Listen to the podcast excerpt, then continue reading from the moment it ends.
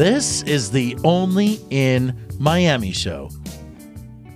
We're on the phone with Steve Roitstein from Palo. Steve, thanks for calling in tonight. You're quite welcome. Thanks for having me. Well, I had to personally congratulate you on being nominated for the Emmys. I mean, the Grammys. Yeah, well. well, which one are too. you? Which one do you have? Both? Uh, it's so confusing. We got a nomination for the Latin Grammys. Okay. We went we went to the Latin Grammys, and that was for Palo's album, Palo Live. Right, we did for not Palo. win that, but we had an amazing time in Las Vegas. I, I saw the Instagram photos. It looked glamorous. yeah, well, it was uh, it was intended to look glamorous. Some of it wasn't exactly glamorous, but it was a lot of fun anyway. Sure. um, quite an impressive thing. Um, the film, the documentary film that we were involved in, uh, Miami Boheme, um, then after that won an Emmy. So we we won an Emmy award for uh, for that film, and now we're nominated for a Grammy, or as they say in Miami, El Grammy Americano. El Grammy Americano. Yeah, because it, that's to differentiate it from what you know a lot of Latino musicians know better, which is the Latin Grammy. But of course, the Grammy without the Latin part is the one that the world knows the best. Sure, it is. And it would be great to get either one of those, I'd say, but especially that second one. Hey, Well, you know, I- um, I'm voting for you for the second one. yeah, vote early and often, as they say.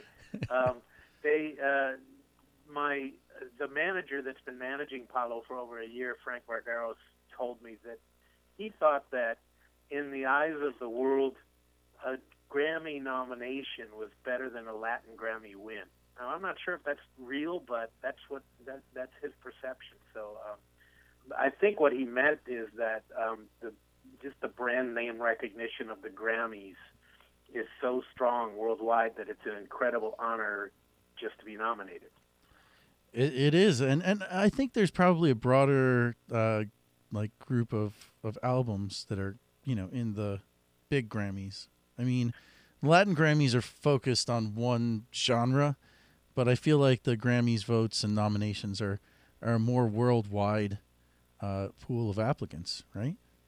Yeah, well, it's it's actually a little bit misleading because what uh, I believe that the reason that the Grammy organization started the Latin Grammys in the first place was because there was this huge continent, you know, as we, was basically half of it wasn't being served. You know, there's all the music in Spanish and Portuguese, all of Latin America, the United States, Spain, um, you know, any other country that produces music in these languages is eligible. So it ends up being, I think, about 24 countries um, where they can submit products to the Latin Grammys.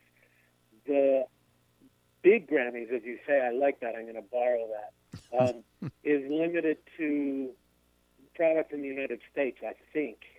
So in a way, um, it's it's a lot more um, uh, wide as far as the normal worldwide appeal of the music that's produced in this country. Um, but the Latin Grammys actually have quite a few, many different genres. You know, it, it, obviously pop, rock, alternative, uh, tango, tropical. Um, it gets into you know a lot of detail within the Latin genre. Uh, um, for a band like ours, where we don't really exactly fit a genre anyway, um, we're just happy to be nominated to any Grammy, Latin Grammy or the other Grammy. And the fact that we got nominated for both for the same album um, is kind of astounding to us. We're still sort of in a little bit of a dream state with this whole thing. Well, it's pretty awesome. And uh, y- you mentioned the film Miami Boheme, and I wanted to give a quick shout out and congratulations to one of the musicians that you focused in Miami Boheme on, which is Afrobeta. They're also part of our soundtrack, and uh, in ca- you know, for our audience's benefit, for everybody's benefit, uh, you know, Afrobeta. It's uh, Tony Laurencio and Cuci Amador, his lovely lead singer, and, in the group, and they got married this past weekend. How about that? That is correct. Yeah, big a big applause. You can hit the. You guys still use carts in in that um, studio. You can hit the applause cart now. Oh yeah, okay. Um, Hit the applause card booth. Applause, applause. Yeah. Um, yeah. well, ask the live like- studio audience to clap. I, yeah, I'm so happy for those kids. I mean, uh, they're, you know, Tony and Tucci are like awesome people, and you know, they're they're obviously I'm a huge fan of Afrobeta. So if if any of you guys out there in Radio Land have not listened to Afrobeta, um, you're missing a very unique Miami sound. Well, all Um, all of our listeners have heard Afrobeta because we play them very regularly. But I want to say thank you for letting us play Palo regularly on the show as well.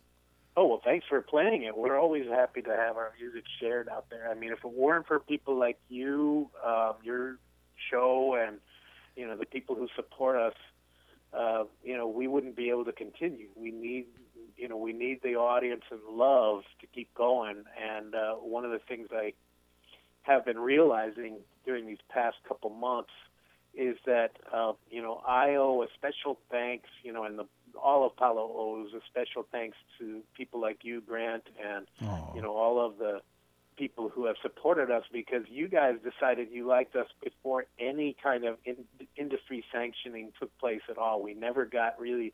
I mean, the New Times, Miami New Times, has always been awesome. You know, they helped us out a lot when they, you know, allowed us to be.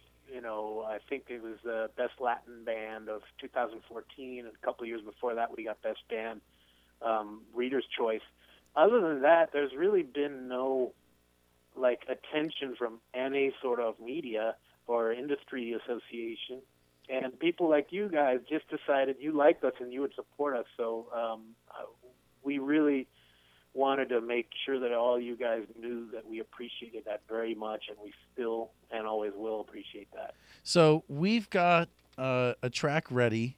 Um, we we had a track ready here to listen to, but tell us you, you've been finishing a music video recently. Tell me a little bit about that song, and then we're gonna take a listen. So let's ride out into the sunset with Yeah. your new music video, La Malanga. Tell our audience a little bit about La Malanga. The song is called La Malanga Resbala. Uh, in Spanish, that means uh, the malanga is slippery. Malanga is a root vegetable, very popular with a lot of Cubans. And when you peel it, it's slippery.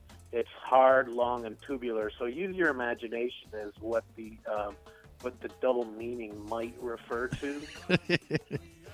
and and as we leave, uh, where can our audience find you online, Steve? It's all gopalo.com or look for uh, social media. Everything is gopalo. G O P is in Peter, A L O.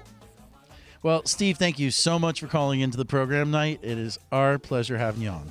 Thanks, guys. Love you. This is the Only in Miami show.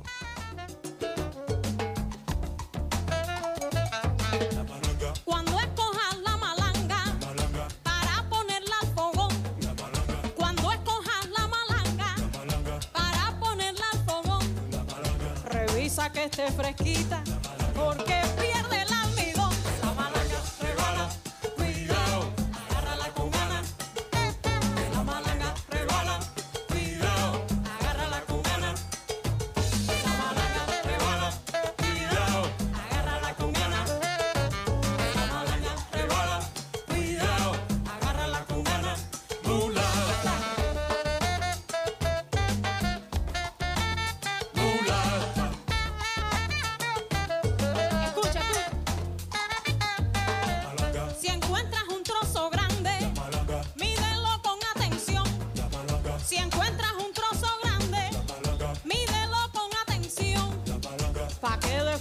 se salga.